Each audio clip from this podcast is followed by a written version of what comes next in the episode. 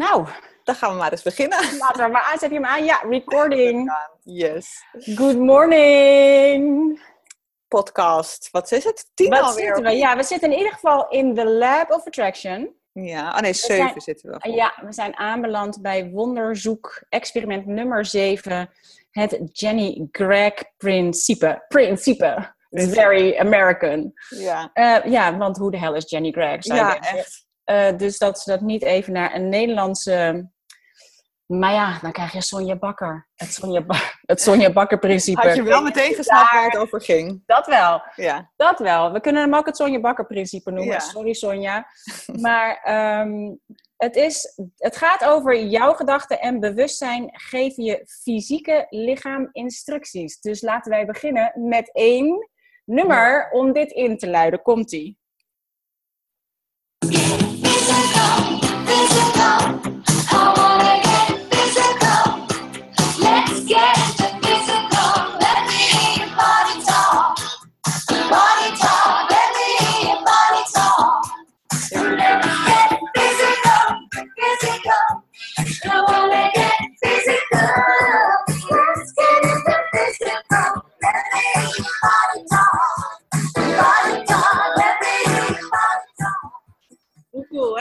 Ja die hebben we nog even op de valreep eh, erbij. Ja, we dachten, oh, we hebben geen nummer. Eh, sowieso eerst, eh, allereerst Sophie, fijn dat je er bent. Want bij jou staan, het staat het echte leven flink voor de deur. Ja, Maar omdat wij dit onderwerp van deze week zo belangrijk vonden en wij daar allebei een ehm, geschiedenis in hebben, ehm, dachten wij nee, maar die, zo zei ja, maar deze moeten we echt samen doen. Dus we doen deze via eh, Zoom in plaats van dat we hier gezellig tegenover elkaar zitten. Eh, omdat we deze wel heel graag samen wilden doen. En we hebben ook al vooraf bedacht dat als hier heel veel ehm, vragen over zijn, als hier de grootste weerstand zit, dat wij daar samen een live over gaan doen in het laboratorium, in ons lab. Ja. Zodat eh, we hier vragen over kunnen beantwoorden. Want ik kan me voorstellen dat deze, ehm, omdat dit zo top of mind is bij zoveel mensen voor de very wrong reasons, dat dit zomaar eentje kan zijn die het allerlastigst is om te kunnen geloven, om te kunnen doen en om ehm, los te laten. Ja, want dat is natuurlijk het allerlastige van al deze experimenten. De experimenten gaan over loslaten. Alleen als je in dat vertrouwen zit, werkt het. En als jij zeg maar, op een super laag niveau aan het vibreren bent over voedsel en je lijf, ja, kan het zijn dat dit ontzettend veel triggert. En dat dus ook het experiment niet werkt, maar niet per se omdat jij eh, het experiment niet goed doet, maar omdat je gewoon nog te veel, nou ja, lage vibraties hebt wat betreft dat eten. Ja. Ja. Zullen we beginnen met even voorlezen wat Ja, we gaan eh, doen? Eh, het is even een stukje tekst, maar ik denk wel dat het goed is om die ehm, even voor te lezen. En hij zit uiteraard weer, je kunt hem via onze websites weer vinden. Hij zit uiteraard in het laboratorium waar je ze allemaal gewoon vanaf kunt halen. Ehm, de theorie was dus, jouw gedachten en bewustzijn geven je fysieke lichaam instructies. En eh, de vraag die je daarbij stelt beïnvloedt wat ik denk, mijn omgeving en in het bijzonder het eten dat ik in mijn mond stop.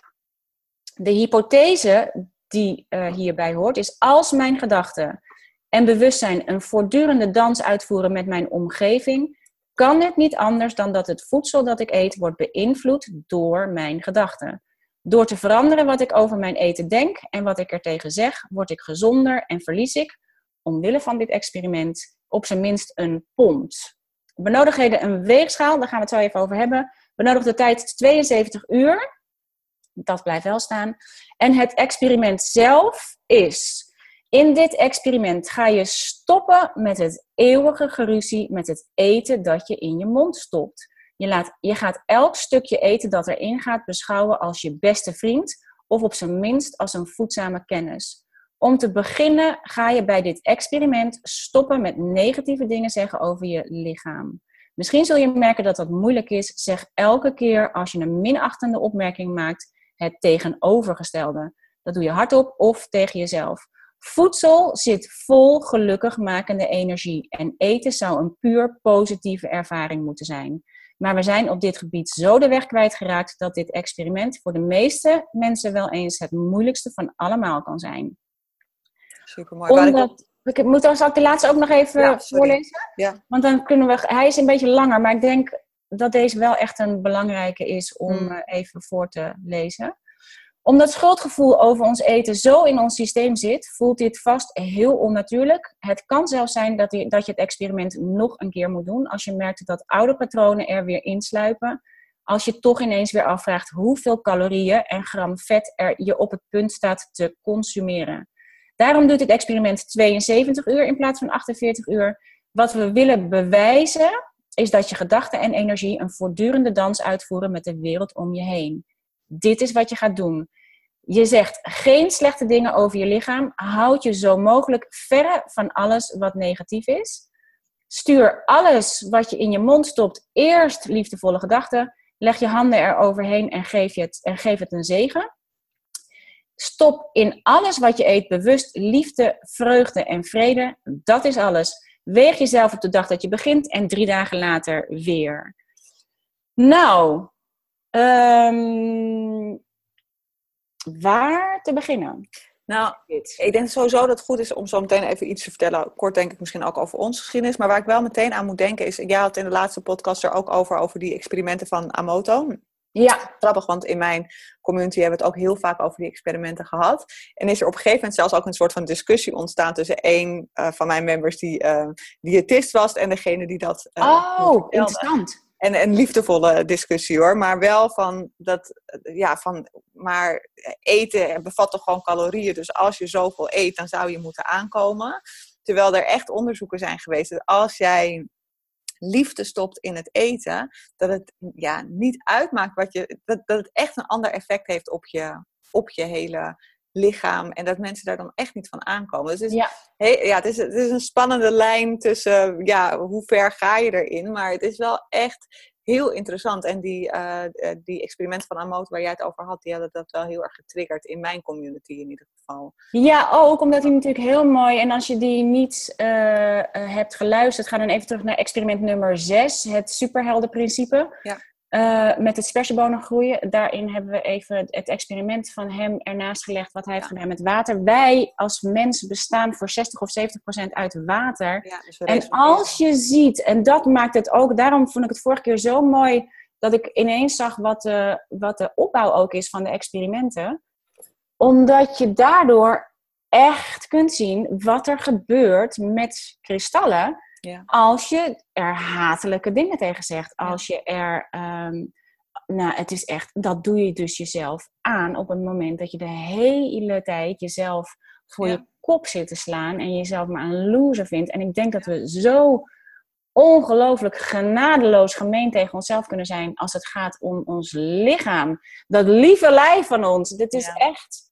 ehm, en waarom dit natuurlijk een, een eh, ongetwijfeld een wat lastigere, eh, lastiger onderwerp is, is omdat deze de meningen over voeding zijn zo Ja, verdeeld. inderdaad wat ik probeerde te... Ja, Iedereen heeft daar zo'n eigen eh, mening over. En dan zie je ook hoe iedereen vasthoudt aan een mening. Hoe iedereen vasthoudt aan ehm, hoe het moet, wat goed is voor je, wat slecht is voor je. En dit is waarom social media, en dit is een van de redenen waarom mijn social suicide zo lekker is, dat ik hier Ja. helemaal buiten kan houden. Deze, al dit, dit food fights everywhere over wat goed is voor je, wat niet goed is voor je. Eh, dit is zo belangrijk om je eigen stem in te vinden. En daarom is dit op zichzelf een heel leuk experiment. Want de aanpak ervan is: verander helemaal niets aan wat je normaal gesproken eet. alleen de energie die je erin stopt. En alleen dat al maakt ook. Voor mij was het heel grappig, want ehm, toevallig, want die episode die ik eerder. Ik heb dus ook eerder een episode opgenomen over die kristallen samen met Jennifer. Die staat ook Oh, ja. in dit jaar. En die is ook heel goed beluisterd toen. En ehm, dat was oh, de cool, die laatste. moet ik even erbij doen in het Ja. lab. Ja, die is echt heel interessant. En dat, dat, was in, ergens in januari. En dat was ook de laatste keer dat ik Reiki had gehad van Jennifer. Jennifer is een vriendin van mij. En we hebben deze week, ehm, heeft ze mij, eh, donderdag geloof ik, is ze weer langsgekomen voor Reiki. En het grappige was, en daar moest ik zo om lachen, omdat wij bezig waren met het experiment. Wat zij uit de Reiki doorkreeg, onder andere, was dat ik ehm, dingen moest gaan zegenen. Dat ik mijn voedsel moest gaan zegenen. Dat ik niet aan verspilling moest doen. Dus ik vond het zo interessant dat ze dat zei. Ik dacht, oh my god. Ik dacht, daar ben ik nu mee bezig. Met dat experiment ook. Oh, ik hou zo van als dit soort dingen gebeuren. Ja. Want dit is, en daarom, vind ik, daarom hou ik hier zo van. Ik heb pas ook een gesprek gehad met iemand die ook al vooruit was gelopen op de experimenten. En, eh, en zij zei, ja, maar ja, dan eh, is dat is natuurlijk wel eh, heel makkelijk. Want wat je gaat doen, is je gaat gewoon veel bewuster eten. En omdat je veel bewuster gaat eten, ga je eh, minder eten en val je Ja. af. Hmm. En even zo, als dat zo is, Ja. dan is dat natuurlijk helemaal prima. Maar dan, daaraan zie je al hoe we, hoe we getriggerd worden door dingen. En, en hoeveel mensen eh, roepen, ja, maar ik heb helemaal geen issues met eten. Hmm. Of ik heb helemaal niet dit of ik heb helemaal niet dat. En dit is iets, maar ondertussen kunnen we het, het spiegelbeeld niet aan. En zijn we, als het gaat om, en daar gaat natuurlijk ook het experiment van vorige week heel erg over. Als je je alleen maar focust op dat wat je wil, in plaats van dat wat je niet wil. Als we het op een bepaald gebied niet doen, juist echt andersom doen, is dat we de hele tijd gefocust zijn op wat we niet mooi vinden aan onszelf. Hmm. Guess wat groeit. Ja. Dus ik, dit is eh, zo, hier zijn we zo geconditioneerd dat ik denk dat dit een, een, een lastige is om eh, te shiften. Ik snap heel goed dat ze daar 72 uur voor gedaan Van twee hebben. kanten. Hij is van twee kanten. Want het gaat dus niet alleen over eh, niet liefdevol zijn naar je lijf, maar dus ook over eten. Want dat is Ja. dus wat ik dus eh, tijdens het experiment heel erg ervaren. Voor degene die mij verder niet kennen. Ik heb heel lang gewerkt als psycholoog in een eetstoorniskliniek. En ik heb zelf ook een eetstoornis gehad. Dus ik ben echt helemaal zeg maar, doordrenkt met eetstoornis-info. Ehm, en dat, dat, dat- dat- nu ik dit zit te vertellen, bedenk ik me ook opeens weer hoe ze bijvoorbeeld in de kliniek leren mensen weer te eten. En dat is zo niet op deze manier. Dus het zou ook echt interessant zijn om een eten...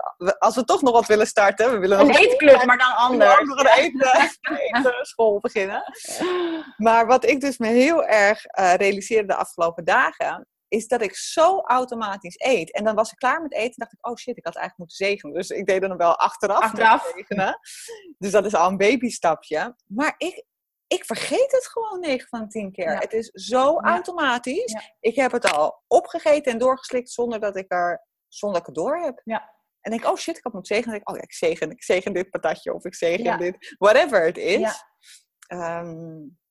Ja, het zit zo in mijn systeem om gewoon niet, niet bewust te zijn bij wat ik eet. Maar dit is wat we allemaal doen. En Ja. hier kan je het heel mooi zichtbaar maken. Want dit is niet alleen wat we doen met eten. Zo, zo gaan we door onze hele dag. Totaal soort van onbewust. Maar de 9 van de 10 zitten we achter de computer snel een broodje naar binnen te werken. En dan heb je gegeten. Ja, Maar dan heb je niet, ben je niet gevoed. nee. En wat ik denk, en dit is waar de Course in Miracles en dit elkaar weer raakt. Er ontstaan ehm, eh, een soort ja, miracles, soort van toevalligheden. Toevallig keken Pascal en ik de documentaire Hungry for Change. Nou ja. Vanuit een heel andere invalshoek, want wij zijn hungry for change. Ja. Maar dit ging over de voedselindustrie. Uiteindelijk bleek over de voedselindustrie te gaan. En eh, waardoor je ineens heel bewust bent van wat het effect van wat jij eet heeft op je lijf. Hmm, Maar ook wat het effect heeft van wat jij eet op de op die environment. Ja. Ah, oké. Dan ben je ineens, dan verhoog je je bewustzijn, dan verhoog je je vibratie, dan ben je veel bewuster. En in- daardoor moest ik ineens denken aan Fit for Life. Ik heb Mm. namelijk ook een eetstoornis gehad, of ik heb in ieder geval een, ja, een eetstoornis denk ik gehad. Een, een, eet, zowel een soort van eetverslaving als een tv-verslaving, als al die dingen. Dus echt een soort van mindless Ja. tv kijken en dan ondertussen binnen stouwen. Mijn redding was echt dat ik niet kon overgeven. Ja, nou, daar hebben wij natuurlijk ook. helemaal in het allereerste, bij het allereerste experiment over gehad. Ja. En dat was serieus mijn redding, want ik denk dat ik anders veel verder van huis was geweest, was geraakt, dan dat ik nu eh, ben geraakt. En mijn eh, ommekeer kwam toen ik zwanger was van mijn oudste dochter Keesje. Hmm, Omdat ik dacht, ja jezus, nu moet ik goed voor mezelf zorgen. Ja. En eh, toen kwam ik in aanraking met het boek Fit for Life. Ik dacht, ja, ik heb niet alleen energie nodig voor mezelf. Ik heb energie nodig voor een, een wezen wat in mij groeit. Ja. En ehm, door, toen, daardoor heb ik goed, doordat ik zwanger was van Keesje en doordat ik in aanraking kwam met Fit for Life, heb ik goed leren eten. En in het begin kwam ik daar, want ik dacht, ja, nou, nu word ik toch wel dik. Weet je, als je het Ja. hebt over overtuigingen.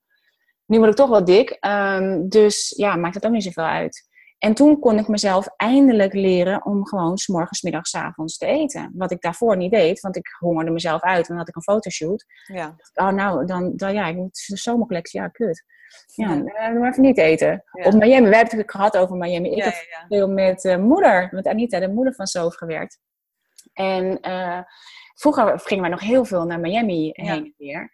Oh my god, als ik denk aan Miami, want ik ben al een keer meegegaan met mama. Dat is echt gewoon een stad waar iedereen gewoon perfect... Ik bedoel, iedereen is gewoon Iedereen. perfect daar. En ja, iedereen. Het is natuurlijk echt let's get physical. Ja. Dit nummer, daar zo liepen ze daar ook allemaal. En maar je zag gewoon alle modellen, als we dan later weer op, op de airport van Miami Airport, hoeveel modellen ik daar niet heb gezien met een snack attack. Ja, Echt dacht, oké, de shoot is done. En nu vol staan. Echt, ja. en, en ja, het is zo ongezond. En voor mijzelf heeft het helemaal niks te maken gehad met het feit dat ik model was en ik moest voldoen aan een plaatje. Ik was me wel heel bewust van het feit dat doordat ik voldeed aan het plaatje, ogenschijnlijk, eh, ik andere mensen ook op een blaadje sla zat aan te sturen. Want die dachten, oh, ik wil ook zo zijn. En Ja. Photoshop was toen nog niet. Hè? Je kon nog niet alles eraf halen. Dat moest je echt zelf doen. En tattoos kon je ook niet eh, verwijderen Nee, met. Photoshop. Het moest ook met make-up. Dus ehm, het heeft mij zoveel geleerd over. Kijk, voor mij was het veel meer eenzaamheid. Eenzaamheid van het reizen, eenzaamheid van zoveel in het buitenland zitten in je eentje, eenzaamheid van hotelkamers, eenzaamheid van modellenappartementen. Eens, het was gewoon eenzaamheid en dat gat probeerde ik te vullen. Maar ik heb, want mijn allereerste eetverslaving heb ik opgelopen toen ik, eh, of eetstoornis, toen ik au pair was, toen ik zeven, toen op 16e naar Amerika ging, America of all places, waar ik van één, daar heb ik dus ook mijn tv-verslaving opgelopen. Ja, want ik ging van Nederland 1, 2, 3 en testbeeld nou, naar alles. 100 kanalen, Ja, ja. all day, every day, waar we ontbeten met pannenkoeken en ik ging daar au pair. En daar, daar, ik was gewoon steeds een soort leegte aan het vullen met voeding in plaats van voeding. Ik was aan het, vo- aan het vullen met voedsel, maar ik had natuurlijk voeding nodig. Soul food, zeg ik al. Soul food. Ja, ja. En, ehm, maar toen ik terug was weer in Amsterdam en ik ging studeren, was het ook zo weer weg. Want ik, toen voedde ik me met kennis en met andere dingen en met een sociaal leven. En toen ging ik modellen en toen kwam het weer terug. Want toen kwam ik weer in die eenzaamheid, moest ik weer dat, dat gat weer vullen. Dus het had helemaal niet te maken met dat wat ik deed. Het had te maken met dat je jezelf meeneemt naar alles wat je doet. En toen ik zwanger werd van Keesje, toen heb ik ja, mezelf letterlijk ehm, op, een, eh, op, een, op een gezonde leefstijl gezet. Omdat ik dacht, ja, dit moet gewoon.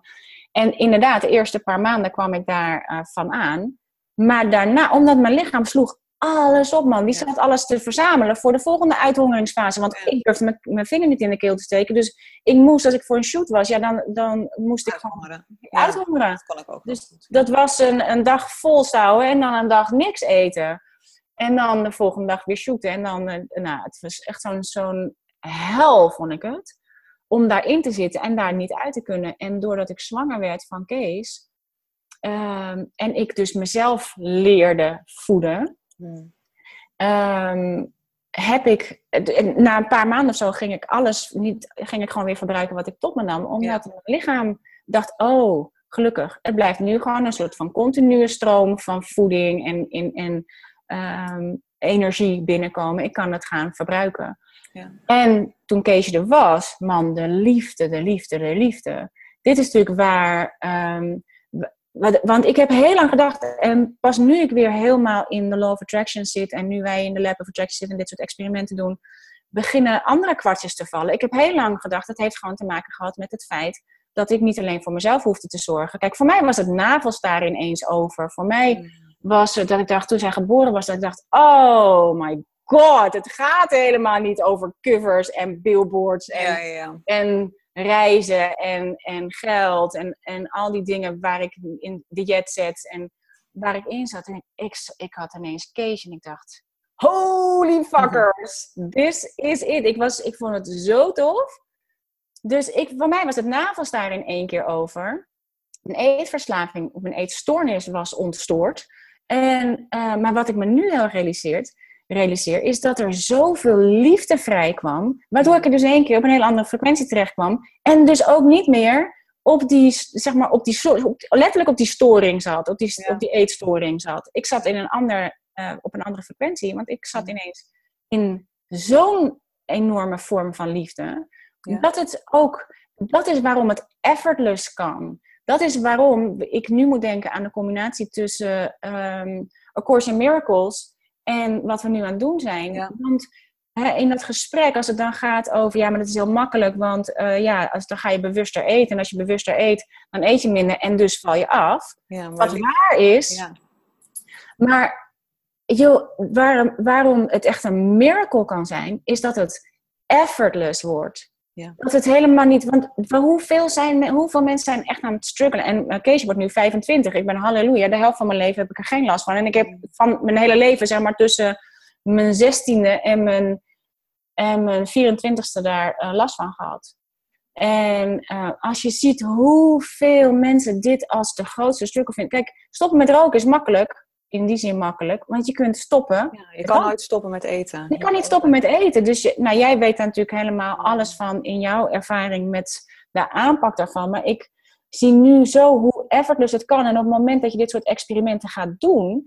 En je dus inderdaad. Dus ik heb nu weer. Dit experiment is bij mij door eh, Hungry for Change.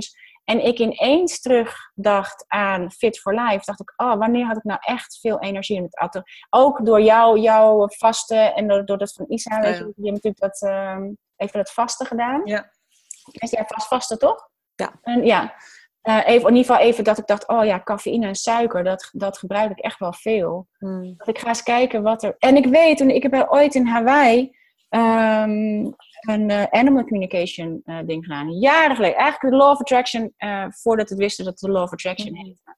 En toen dronken we ook geen koffie, namen geen suiker en geen alcohol, omdat je anders niet je eigen vibratie kon voelen. Ja, want het verstoort letterlijk. ik drink geen cafeïne dan, maar ik, ik, ik eet nog wel suikers. Maar als ik veel. ik heb ook heel vaak van Roos doorgekregen. Zo, je suiker trekt je letterlijk in een lage energie. Ja. Gebruik minder suiker, want het trekt je in, per definitie in een lage energie, waardoor je niet meer goed kan voelen waar jij zelf vibreert.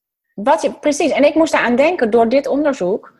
dat ik, ik moest dus denken aan dat we dat in Hawaii dus ook niet deden, zodat je je eigen vibratie kon voelen. En die kan je dan ook echt Voelen. voelen. En eh, toen dacht ik, oké, wanneer was de laatste keer dat ik echt veel energie had en wanneer ik veel, eh, weet je, ik dacht ik, ik ben natuurlijk eh, ja, met van alles bezig en Ja. energie is nooit, heb je nooit genoeg van. Toen dacht ik, oh ja, Fit for Life heb ik destijds gedaan toen ik eh, zwanger was van Keesje en heel lang gedaan. En op een gegeven moment raak ik daar weer een beetje van weg. Toen heb ik het, weet ik veel, tien jaar geleden of zo weer gedaan. Dat ik dacht, oh ja, dit vond ik me zo lekker, dat ga ik weer eens doen. En nu kwam het weer door. Toen dacht ik, oh ja, de. Dus zit ik daar weer in en heb ik even mijn cafeïne en mijn suiker er weer uit gemixt. En dan voel je ook letterlijk je vibratie. Eh, je voelt hem weer en je voelt je hele frequentie verhogen. Ja. En wordt alles zo moeiteloos en makkelijk. Dan denk Wat ik heel dat is mooi vind van wat je eigenlijk zegt over dat stukje liefde. En dat is natuurlijk wat de Course in Miracles zegt. En dat is wat Ja. ik vanochtend na wat dingetjes privé ook weer heel erg realiseerde. Weet je, Ehm, het klinkt heel, nou ja, eh, ik weet niet hoe het klinkt. Maar ik geloof echt dat liefde alles uiteindelijk geneest. Als je alles maar door de ogen van liefde kan zien. En als je op een liefdevolle manier naar je voedsel gaat kijken. Dan zal je ook direct merken dat het, het maakt niet alleen dat cijfertje verandert misschien niet alleen, maar daar gaat ook, het gaat over dat je je heel anders in je lijf gaat voelen op het moment dat je het door de ogen van liefde gaat bekijken. Absoluut, ja, want ehm, zij zegt ook, in feite zou wat je eet totaal niet van belang moeten zijn, zolang dit experiment loopt. Stuur echter alles wat je de komende dagen eet, of het nu je gebakken eitje bij het ontbijt is, of het stuk taart van je jarige collega in de middag, bewust met aandacht, positieve, liefdevolle gedachten voordat je het opeet. Bedank het omdat het je voedt en verwacht dat het bijdraagt aan de verbetering van je lichaam. En ehm, waarom dit effortless kan en wat de shift maakt, denk ik, op het moment dat je dat gaat doen, dan ben je ook bewust van ehm, de energie van een stuk taart versus de energie van een stuk fruit. Ja. Omdat je. Daar word je dus- sowieso bewust van. Dat, dat klopt, want je denkt meteen van wat zit er in een appel wat me kan voeden en wat zit er in een stuk taart wat me Ja, en ook omdat we gewoon weg zijn geraakt van wat het met ons doet. Wat jij ook zegt, suiker haalt je letterlijk uit je energie. Cafeïne haalt je, alcohol drink ik dan niet, maar de, weet je, dus Ik kan zo goed het verschil in vibratie. Ik kan gewoon weer mijn eigen energie. Nu, als het hebt over uh, quantum fysica, dat we allemaal uit energie bestaan. Nu kan je ook weer voelen dat je uit energie bestaat. Waar je daarvoor deed ik dat met uh, de cafeïne rush of een sugar rush. Ja. En nu is het zo, en ik, zo effortless. En dat dacht oh man, ik zou zo graag willen dat. Uh, ik, omdat dit zo'n struggle is voor zoveel mensen, denk hoe fijn zou het zijn als je hier op een soort effortless manier van af kunt. Want je gaat, je, je wordt je gewoon veel bewuster. Dus enerzijds is het ongetwijfeld waar dat als je gewoon bewuster gaat eten, dat je je bewuster bent van wanneer je voldoende hebt gegeten. Maar er zullen, dus kijk, op het moment dat je je vibratie verhoogt, zit je gewoon op een andere frequentie waar je dit niet meer tegenkomt. Ja. En wat dus heel interessant is, en ik weet niet, dat is misschien sowieso wel interessant überhaupt voordat je aan dit experiment begint, om ook eens op, op een rijtje voor jezelf te zetten wat voor gedachten je eigenlijk allemaal hebt over voedsel. Want ik weet in ieder geval dat ik heel veel belemmerende over. Ik had echt, er was gewoon voedsel wat was slecht en dat was goed. En als ik opstond, soms, Ja. het eerste wat ik dacht was, ik moet me wegen omdat ik wil weten hoeveel ik woog. En het was het laatste wat ik deed voordat ik naar bed ging. Nou, dat heb ik al eh, gelukkig een paar jaar niet meer. Maar zo was de obsessie. Het eerste wat ik dacht als ik wakker werd, wat weeg ik? Ja. En op basis van wat ik woog, besloot ik, wat mag ik vandaag eten? En ehm, nou ja, dat, dat, dat hou je dan natuurlijk een tijdje vol en dan gaat het weer mis. En dan heb je weer je eetbui en dan begin je weer helemaal opnieuw. Maar zo gecontroleerd bezig zijn met dat gewicht. En het erg is, in het begin werkte het, maar op een gegeven moment werkt het niet meer. Nee. Op een gegeven moment is je lichaam zo verstoord dat hij ook niet meer afvalt als je stopt met eten. Want hij denkt, ik hou het nu gewoon, wat jij ook zegt, ik hou het vast voor de volgende keer. Dus je raakt in zo'n verstoorde cyclus. En ik moest echt uiteindelijk naar binnen gaan en onderzoeken van wat maakt nou dat ik daar zo, hè, wat maakt nou dat ik hier zo mee bezig ben. En het is onder andere door, ook door de reiki van Jennifer en door echt veel meer dat hele concept zelfliefde te oefenen Ja. Ja, dat is natuurlijk wat het is uiteindelijk. dat ik daar los van kon komen. En het is echt, ik denk dat ik kan zeggen dat het pas echt een, een half jaartje is, eigenlijk sinds die laatste reiki-behandeling toen bij Jen, dat ik echt het helemaal los heb kunnen laten. Dat ik voel van, ik ben helemaal goed zoals ik ben. En Ja. ik ben, denk ik, nu toch wel op me, bijna op mijn zwaar, zeg maar. Ik ben normaal gesproken, normaal gesproken hoe ik altijd dacht dat ik wil zijn, was minstens 5 of 6 kilo lichter dan wat ik nu ben. En op mijn licht was ik 10 kilo lichter dan wat ik nu ben. Uh, Ja, maar dat is het bizarre. Want ik heb van mezelf, eh, weet je dat je door met verhuizingen zo ga je weer door je foto's. En dan denk je op de momenten dat je dacht dat je goed was als model. En ik zie die foto en denk, my goodness, ik zie gewoon uitgemergeld ja, eh Biafra gebeuren. ja. En op het moment dat ik dacht dat ik heel dik was, dacht ik, nee, het ziet er gewoon heel juicy uit. Dus je hebt ook nog eens een keer een totaal verkeerd, verkeerd beeld. En het is precies het beeld wat je hebt van jezelf. Dat is het beeld. Dat is waarom, nou dat weet jij ongetwijfeld, eh, anorexia-patiënten zichzelf als dik zien in de spiegel. Ze Ja. kunnen gewoon niet zien, ze zien de werkelijkheid niet, ze zien hun Ik heb ooit op YouTube, ik weet niet of hij er nog op staat. eh, ik heb zelf ooit op YouTube een filmpje gepost waarbij ik je liet zien door middel van een touwtje. ehm, dat je kan zien hoe je perceptie over jezelf is. Dus dan moet je een touwtje eh, pakken en dan moet je eerst op de grond neerleggen hoe, hoe groot je denkt dat je qua omvang bent. En dan ehm, hoe je zou willen zijn. En dan moet je daadwerkelijk je taaien gaan opmeten met het touwtje. En dan moet je die drie touwtjes naast elkaar neerleggen. En de, die, de- dat is een oefening die ze in de eetstoorniskliniek ook wel doen. En het is zo'n interessante oefening, want het laat zo zien dat je perceptie over hoe dik, ik zeg het even tussen aanhalingstekentjes, dik je bent, zo compleet verstoord is. Het is echt een hele leuke oefening. Echt, oh, dat zou Ja. cool zijn als je die kan vinden. Want dan Ja. kunnen we die in het lapper bij de dingen doen. Ik zal, ik zal hem even opschrijven dat ik er straks naar kijk. Ik weet niet of hij nog. Ja, ik denk dat hij wel nog online staat. Dus dat is echt heel interessant om te zien hoe. En als je dan even nagaat dat 96% van onze gedachten onbewust zijn, 4% zijn maar bewust. Dus als je al op Ja. 4% heel veel negativiteit, noem ik het toch maar eventjes, uitstraalt over voeding en over je lijf, moet je nagaan wat er dan op die 96% gebeurt. Ja. Dus er is een soort van hele collectieve lage energie rondom het eten, wat gewoon onmogelijk maakt om, eh, om je gelukkig te voelen in je lijf. Want daar gaat het natuurlijk over. Het gaat helemaal niet over afvallen. Want je kan Nee. afvallen. Ik, ik bedoel, eh, 10 kilo lichter was ik eh, dus, ehm, heel ongelukkig. Dat zo kan het ook, ja. En ik ben, ik ben heel gelukkig. Dus het gaat helemaal niet over Nee. ons lijf. Alleen onze controledrang bedenkt dat het gaat over het cijfertje. Oké, als ik dit gewicht weeg, dan ben ik gelukkig. Maar als je het weegt, ben je vervolgens nog steeds Oh, niet nee. gelukkig. Wel En nee. dat is, dat is wat de Law of Attraction is. En dat is wat Abraham natuurlijk ook altijd zegt, Ja. Abraham Hicks, van je neemt altijd jezelf mee. Ik weet nog dat ik naar een episode zat te luisteren van hem en dat hij vertelde over iemand die zat na te denken of hij haar relatie zou beëindigen. En toen zei ze, ja, je kan je relatie wel beëindigen, maar als je hem nu beëindigt, neem jezelf mee en manifesteer je exact hetzelfde in die nieuwe relatie. Vind eerst alignment op de plek waar je nu bent. En daar gaat het over. En dat is wat, wat, wat dit experiment mee helpt. Alignment vinden in wat je nu doet. Verander niks aan wat je doet. En verander alleen de energie hoe je het doet. Dus hoe Ja. doe je het eten naar binnen?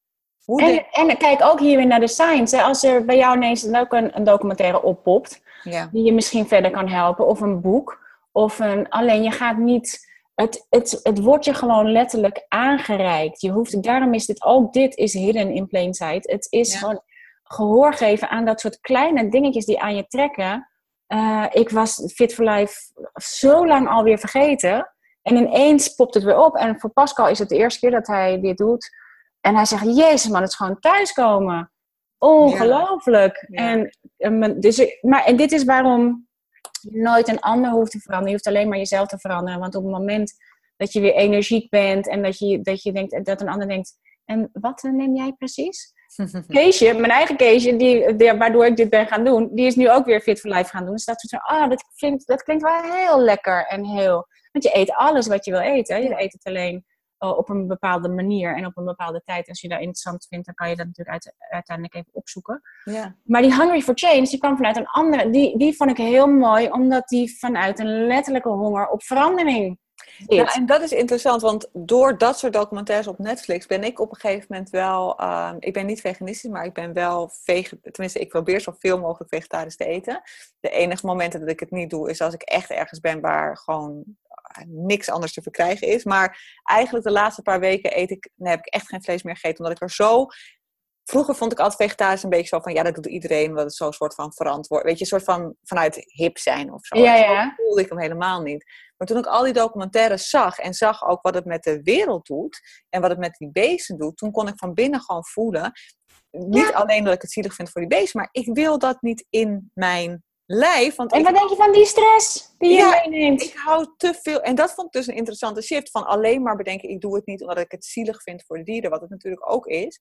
Maar ook dat ik kon voelen, ik hou zoveel van mijn eigen lijf.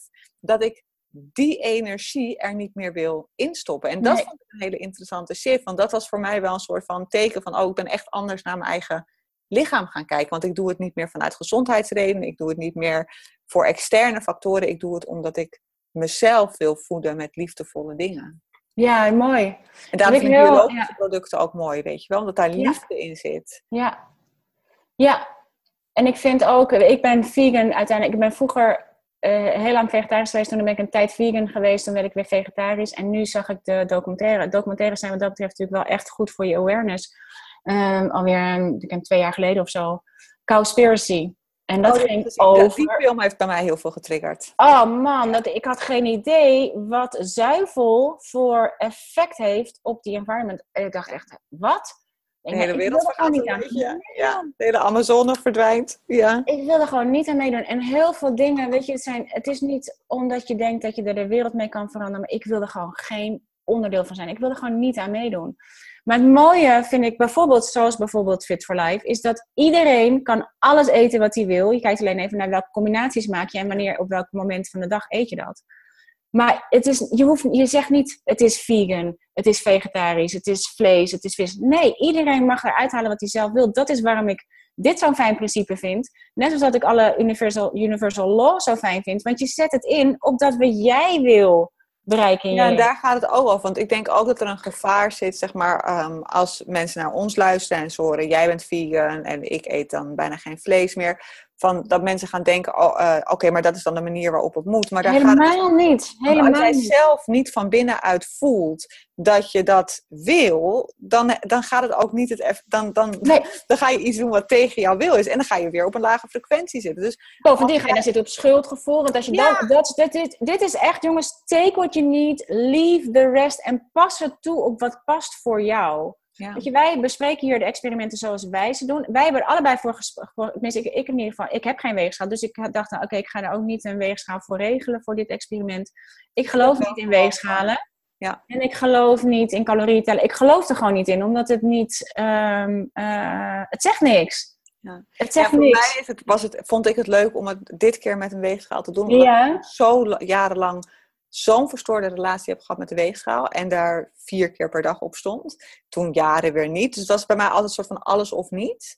En ik kan nu de laatste paar maanden heel goed gewoon af en toe op de weegschaal staan. En het grappige is, ik weet altijd exact vooraf wat ik weeg. Exact. Ja, dus je hebt hem helemaal niet nodig. Ik, heb helemaal niet- ik weet het exact.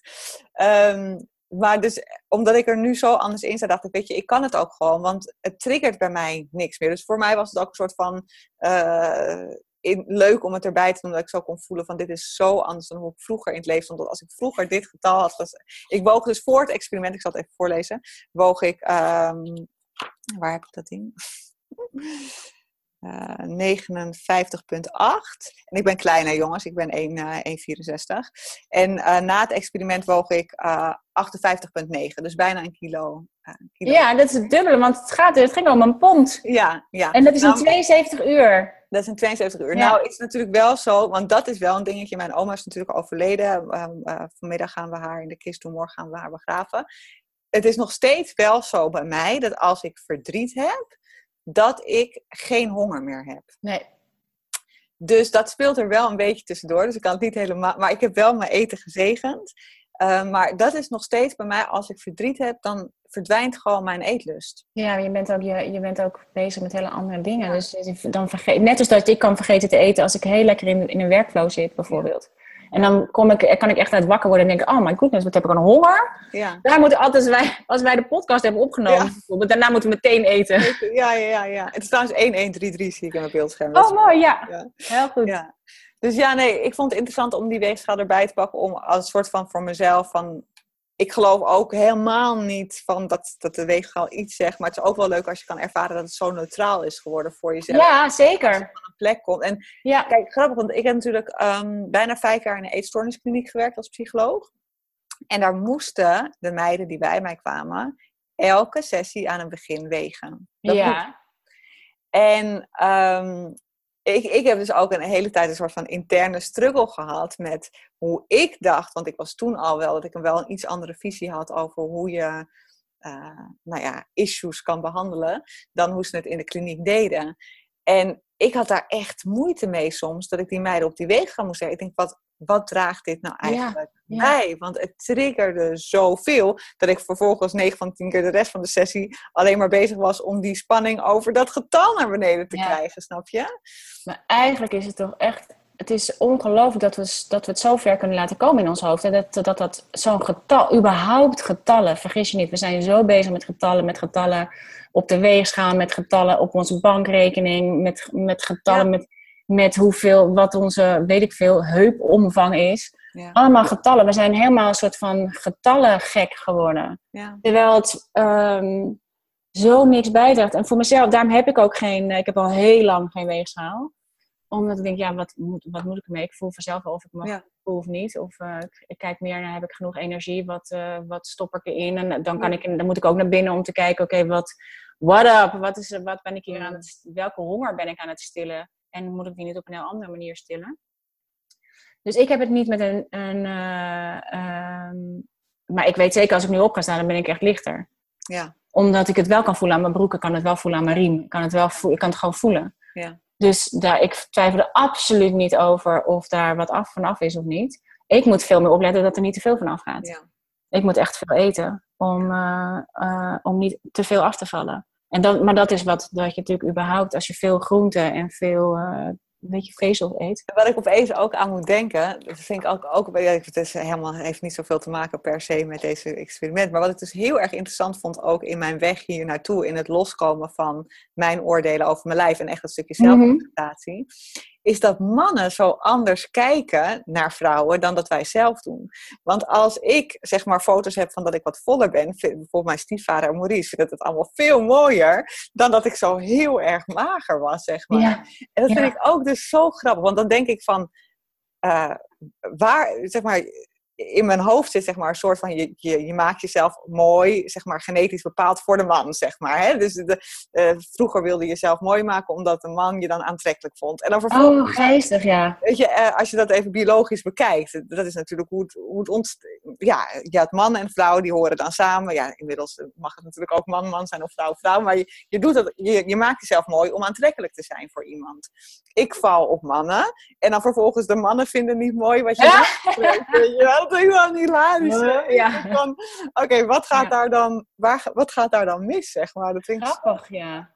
en dat ik dus ook, zeker toen ik in mijn eetstoornisperiode zat, veel kritischer was op andere vrouwen, hun uiterlijk, dan mannen. Dus mannen vind ik eigenlijk altijd wel, daar heb ik nooit een oordeel over of ze te dik of te dun zijn. En bij vrouwen kan ik echt denken, oh jezus, is zij dik? Of jezus, is zij dun? Kon ik Ja. echt zo heel sterk voelen. Ja, daar ga je heel snel vergelijken. Ja, En, en dus ook alles wat niet is wat jij bent, ja. afwijzen. Ja, en dat is ehm, een van de eh, zeven universele wetten, ehm, is de wet van vergelijking. Want ik ben natuurlijk nu bezig met mijn boek schrijven en het gaat weer over die zeven universele wetten. En ik heb ook weer een, ehm, een oud webinar voor mij online gezet, waarin ik heel veel vertel over die zeven wetten.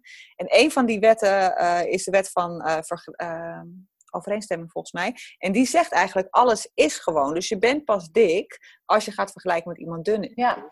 Je bent pas rijk als je gaat vergelijken met iemand die arm is. En daarop had ik een soort van zin bedacht van genoeg is geen hoeveelheid. Het is iets wat je zelf creëert. Ja, mooi. En dat is heel lang mijn insteek geweest. Genoeg is geen hoeveelheid, het is iets wat je zelf creëert. Je kunt gewoon op nu, op dit moment, welk gewicht je ook hebt, bedenken. Ik ben, oh ja, dat was mijn. Want toen ik begon met mijn. eh, sorry toen ik begon met Sophie's Choice, zat ik nog heel erg een beetje op het eetstukje. En toen was Ja. mijn quote. Hoe lang ben je begonnen? Wanneer ben je begonnen?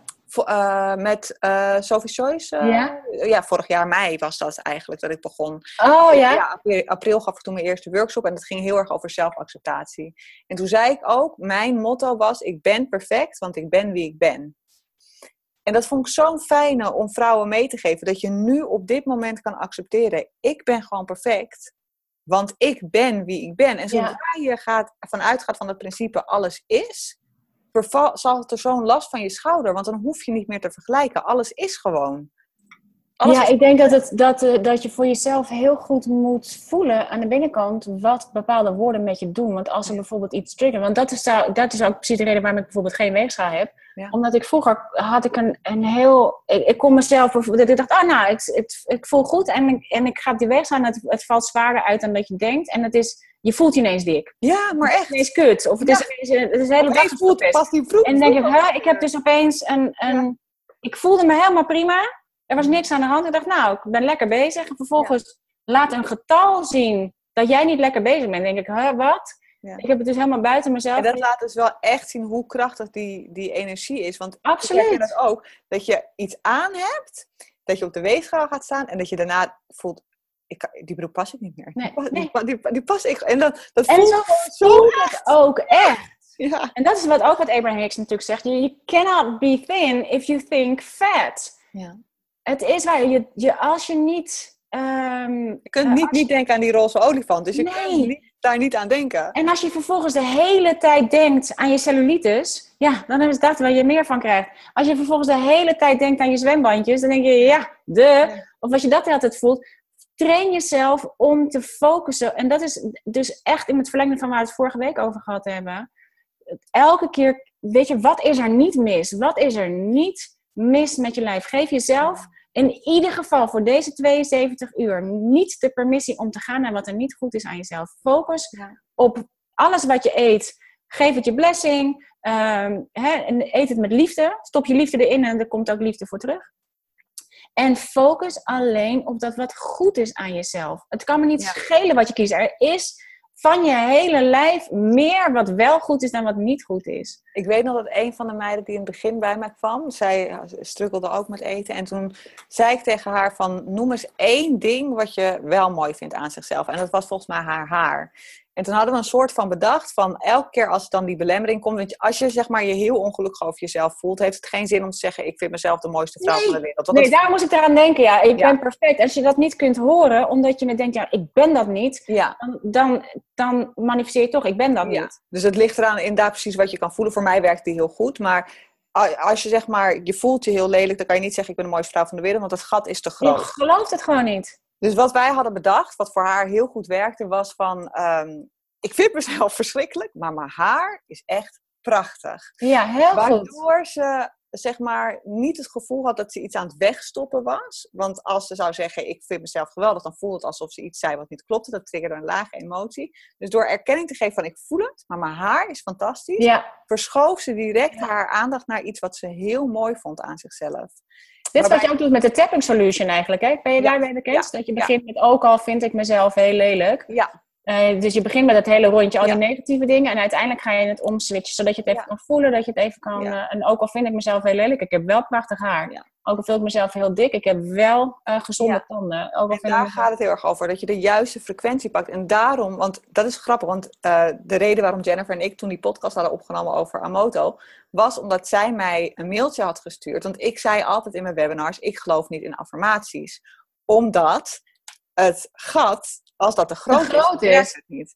En toen zei Jennifer tegen mij van, Sof, ik heb een heel interessant onderzoek over Amato, die de ehm, werking van woorden laat zien. Dus toen zijn we in een soort van eh, heel interessant Oh, wat leuk. Snap je van wat het Ook verschil echt kan even zijn? opzoeken, ja. Ja, van oké, eh, aan de ene kant kan je niet iets tegen jezelf zeggen wat je niet gelooft. Maar aan de andere kant kan je jezelf ook wel een soort van brainwashen met positieve woorden. Want Amoto heeft aangetoond dat ook, alleen, ook al met die appel, weet je wel, alleen de Ja. woorden doen al iets op frequentieniveau. Dus Maar ik denk dat het wel belangrijk is om... Voor mij helpt het bijvoorbeeld om hem aan te passen naar... Ik ben onderweg naar. ja, ja, Want het, als het gat te groot is... Ja. Hè, als eh, voor mij bijvoorbeeld het gat te groot is naar een hele hoge omzet, ik noem maar wat... Ja. Dan, kan ik, dan zou ik dat gewoon niet geloven. En ik ben nu weer met een heel interessant boek aan het lezen. Oh man, het wordt toch gelukkig van al dit soort eh, dingen. En die, dat gaat over dat je... je hebt, we zijn natuurlijk allemaal bekend met je linker hersenhelft, rechter hersenhelft. Eigenlijk gaat het over dat je hersens is ook gewoon kwantumfysica. Linker hersenhelft, rechter hersenhelft. Maar daarnaast heb je ook je middenhersenen en je hersenstam. En ze moeten alle vier met elkaar dezelfde kant. Ik dacht altijd, oké, je hebt bovenstroom, onderstroom. Hè? Dus je hebt je, je geloof, je beliefs. En maar wat je echt voelt. En je, je manifesteert wat je voelt. Dus als daar een discrepantie zit, dus dat is de onderstroom, die undercurrent, soort van de andere kant op stroomt. Denk ja, dan manifesteer je wat je voelt. Je manifesteert wat je voelt. Kijk, het is wel waar dat je met je denken de werkelijkheid creëert. Maar er zit natuurlijk een stap tussen. Met je denken creëer je een gevoel. En met je gevoel creëer je de werkelijkheid. Maar nu, hij zegt, ja, maar je hebt, eh, je moet met alle, en, en je hersenen zijn natuurlijk onderdeel van je onderbewustzijn. Want je onderbewustzijn is, die ademhalen hoef je niet over na te denken. Je hartslag hoef je niet over na te denken. wordt allemaal geregeld vanuit je hersenen. Dus je kunt, maar daar zit het stuk wat je kunt gebruiken om het naar je bewustzijn te krijgen. Maar als je niet dat hele hersen, je hele hersenpan dezelfde kant op hebt, dan gaat het ook niet werken. Dus als jouw, eh, dus zeg maar, je, je linker hersenhelft, even heel kort door de bocht, is eh, analytisch en is van, het, van de rijtjes en de statistieken en al die dingen. Je rechter hersenhelft is voor de eh, creativiteit, woorden, beelden, kleuren. Ja. Je middenhersenen zijn, is je emotiecentrum. Zeg maar, die, die zorgen voor al die emoties. Maar zij zorgen dus voor het gevoel wat je letterlijk hebt in je lichaam. Dus je kan van alles bedenken. In je link, al kan je de beste affirmaties maken met eh, je linker hersenhelft. En, je, in je, en met je rechts maak je er mooie moodboards van. Maar je gevoel, dat wat vanuit je middenhersenen komt, is totaal tegenovergesteld. Gaat het niet werken. Ja. Je hersenstam is verantwoordelijk voor je fysieke. Let's get physical. Is vanuit je hersenstam geregeld.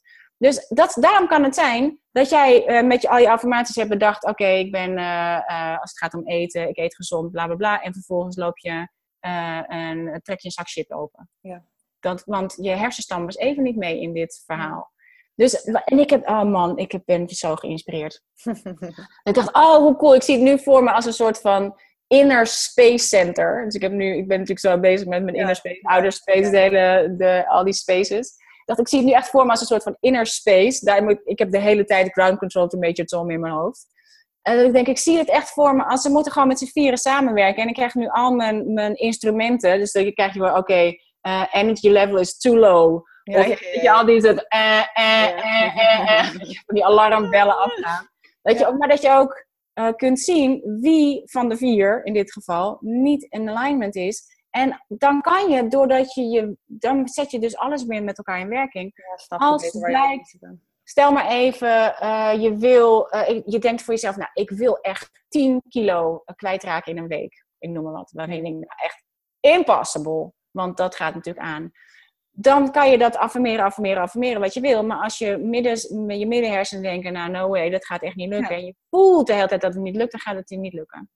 Dan gaan de acties vanuit je hersenstam ook niet dat voor je manifesteren. Dus je moet heel goed in de gaten houden, wat voel ik terwijl ik dit denk? Ja. En dan kan je dat, dan denk je, oké, nou, ik geloof dat ik kan, want eh, boy, we kunnen alles bedenken en we kunnen alles manifesteren. Maar als je het nog niet kan geloven, dan moet je het bijstellen.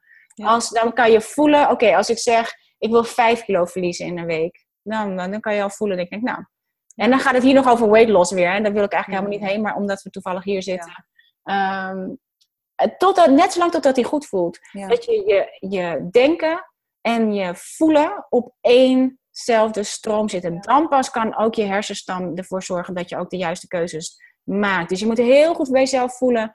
Dat is waarom affirmaties over het algemeen eh, voor mij niet werken. Want ik denk elke keer, ah, bullshit. Of Ja. En dat is wat, eh, want heel vaak vragen mensen aan mij van, eh, eh, hoe moet ik dan visualiseren? En ik zeg ook altijd, dat heb ik heel erg van Abraham geleerd, je moet hem zo specifiek maken als dat hij voor jou goed voelt. Maar soms, als we te specifiek gaan, komen er zoveel belemmerende overtuigingen omhoog, Ja. dat we hem niet meer kunnen voelen. Dus maak hem zo vaag of zo specifiek Ja. als dat jij kan voelen. Dus wat voor jou, dat is het enige wat telt, als het voor jou goed voelt. ja, En dat is dat is zo absoluut waar.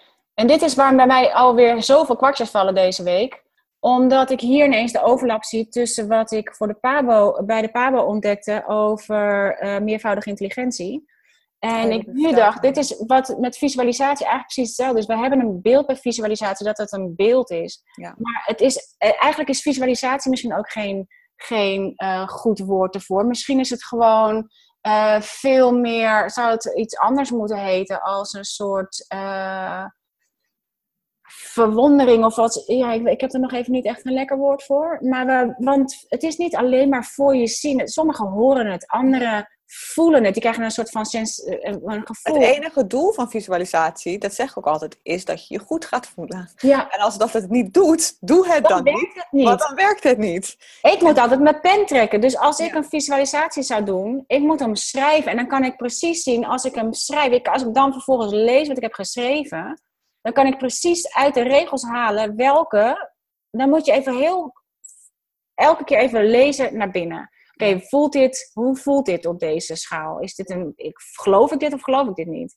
Als het een geloof ik niet is, ja, dan moet je kijken, oké, maar hoe zou ik het wel kunnen geloven? Wat zou ik kunnen schrijven dat ik het wel geloof? En net zolang totdat die voor jou klopt, dat je al die vier delen aan elkaar gekoppeld hebt. En dat je in, align, in alignment zijn, is gewoon in alignment zijn met jezelf. En dat onderbewustzijn is je connectie met het, het hele bewustzijn. Ja. Dus het is zo, ik vind het zo interessant. Dat je denkt, we zijn altijd, als het een trucje is, Dan werkt het niet. dan werkt het gewoon En niet. dat is wel waarom ik ook zo excited ben over mijn, eh, over mijn nieuwe event. En wat een van mijn high-enders ook schreef in de community. Van hiervoor leerde ik een trucje. En met Ja. zo leerde ik te voelen wat ik voel. En dat is waarom ik zo graag ook, dat ik, waardoor ik toch van online toch nu meer naar fysiek ben gegaan.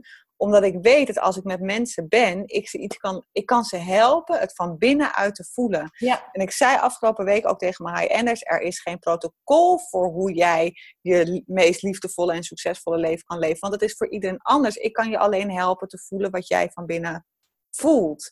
En ja, daar gaat het over, dat je gaat voelen wat voelt voor mij goed. En als je dat kan, dan kan je alles bereiken in de wereld wat je wil.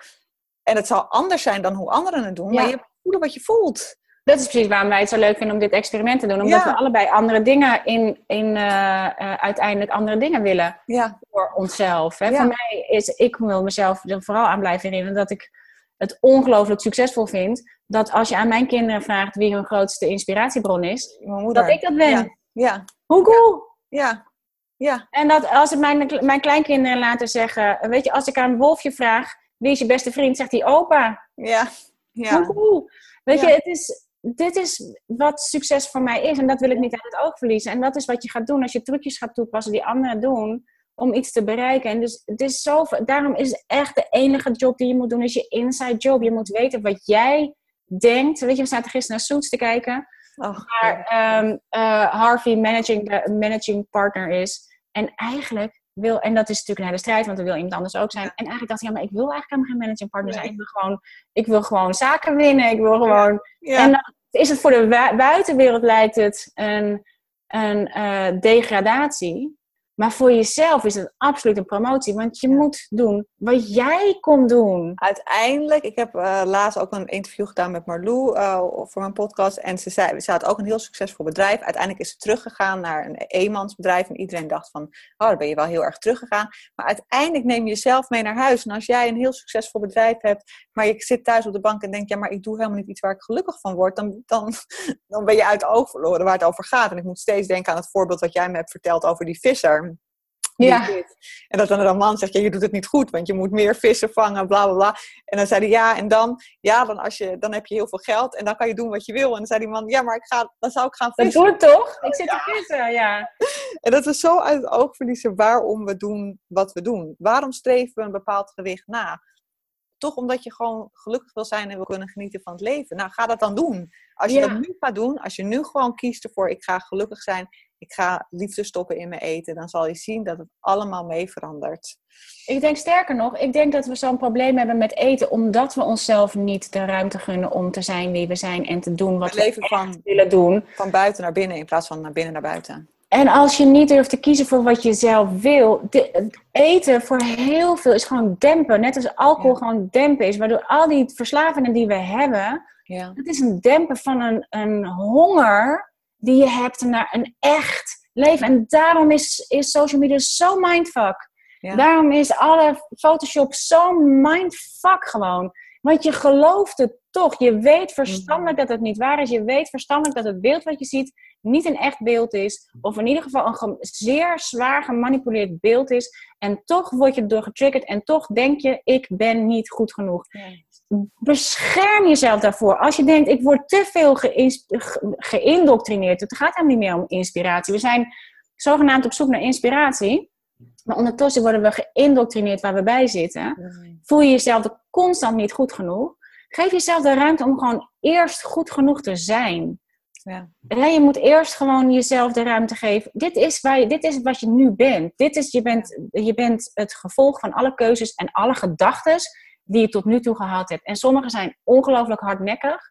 Maar dat hebben we gezien vorige week. Als je er gewoon 72 uur lang jezelf niet de ruimte geeft om daaraan te denken. Ja. En gewoon een opening maakt voor iets anders. Namelijk van wat is er wel goed. En als je niks kan bedenken.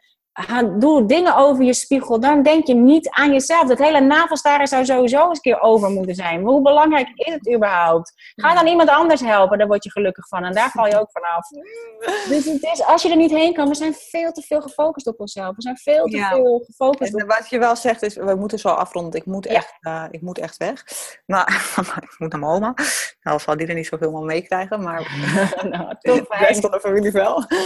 Ehm, hoe heet het? Eh, dat het, ehm, god, wat wil ik nou zeggen? Je staat over navelstaren. eh oh ja, dat Ja. Als, je, als het echt niet lukt op dit onderwerp, shift je aandacht. Eh, wat, dat zegt Abraham ook heel vaak. Maar je kunt vaak niet op een als je heel laag uh, frequenties zit op een bepaald onderwerp, is het heel moeilijk om je daar goed over Ja. te voelen. Dus verschi- weet je, zeg gewoon. Oké, ik ben misschien point. niet zo happy met mijn lijf, maar weet je, ik heb wel fantastische kinderen. Of eh, ik ben heel Ja. blij met de bo- eh, groene boom die buiten groeit. Of eh, met de vogels die over. Weet je, shift gewoon je aandacht. Je hoeft niet per se op dat lijf meteen te zeggen dat je geweldig bent. En dat gaat de hele tijd aan. Dan zie je hoe snel je getriggerd wordt. Met alles wat je gaat eten, alles wat je. en dit kan ook zijn voor degene die waarschijnlijk perfecte lijven hebben. Die, daar moet je ook gaan kijken aan de binnenkant van oké, hoeveel. Wat kost dit mij? Ja. Wat kost het zo energie leven, ja. aan? En het is echt het belangrijkste om gewoon die, die gedachtegang te volgen en te stoppen. Weet je, net als hoe vaak ik dat niet heb gezegd als ik hier over de stijger loop s'nachts. Als ik me gek laat maken, dan word ik heel bang. ja. Maar ik denk elke keer, oké, don't go there. En nu heb ik in mijn, in mijn eh, inner space center, eh, Ja.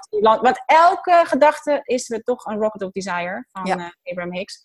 En elke gedachte die je hebt is een lancering van, je, van een raket. Ja. En elke keer denk ik, oh, cancel, cancel. Ja. Cancel, cancel. En ik heb zo, mijn, waar we het in de B-School Backset over gehad hebben, hè, mijn Divine Donna, Ja, ja, ja, ja. mijn, mijn Universal Assistant, dat ik elke keer zo, ook van Suits komt zei, dat ik Ja. in mezelf echt zo'n, eh, even de, de, eh, de ding in moet doen. En eh, Donna, cancel the last thought, please. Ja, superleuk. Je moet jezelf ook niet zo serieus, we nemen onszelf ook veel te serieus. Maar Ja. dat je in ieder geval iets bedenkt. Het kan zijn cancel, cancel, drop it, uh, stop, don't go there. Maak er iets voor jezelf dat je denkt, oh nee, hier ga ik weer. Here Ja. I go again. En shift naar wat er goed is in je leven. Het hoeft niet eens je lijf te zijn. En alles wat je deze 72 uur gaat eten, drinken, bless the fuck out of it. Want het is serieus een enorme mazzel dat wij hier zo'n ongelooflijke hoeveelheid aan voeding hebben. hebben. En Ja. neemt dan de voeding. Ja. Voeding die jij nodig hebt. Ja. Jij moet gaan. Jij moet, ik moet eh, gaan. Jongens, mochten jullie nou echt behoefte hebben om hier een live over te doen, wat, ik me, wat wij ons zouden kunnen voorstellen, dat dit ehm, frustratie met zich meebrengt, hoe dan met zich meedenkt. Lekker, weet je, dat, het, dat heel veel worden hier denk ik door getriggerd. Ehm, dat, hoe kunnen we dat het beste? Nou, we kunnen natuurlijk gewoon eentje organiseren, maar je kan ook even een berichtje achterlaten en zeggen, oh ja, I mean, natuurlijk, dan kijken we even wat een goed Ja, moment is. Maar hierin kunnen wij ons goed voorstellen dat een live Ja. ehm, fijn zou zijn. Ja, zeker mooi. Dus liefjes, we gaan alle links erbij zetten. En Ja. heel veel plezier vooral. Enjoy met dit experiment. enjoy en, en gratefulness en voed jezelf. Het is voeding, het is geen voedsel. En zorg dat wat je eet, dat je daar al je liefde in stopt en dan zal je het terugkrijgen. Dag lieve Selfje. Doeg, ik ga wel meteen ophangen, want anders eh, ga ik het echt niet redden. Maar Ja. app en bel je later. Is goed. Oké. Doeg.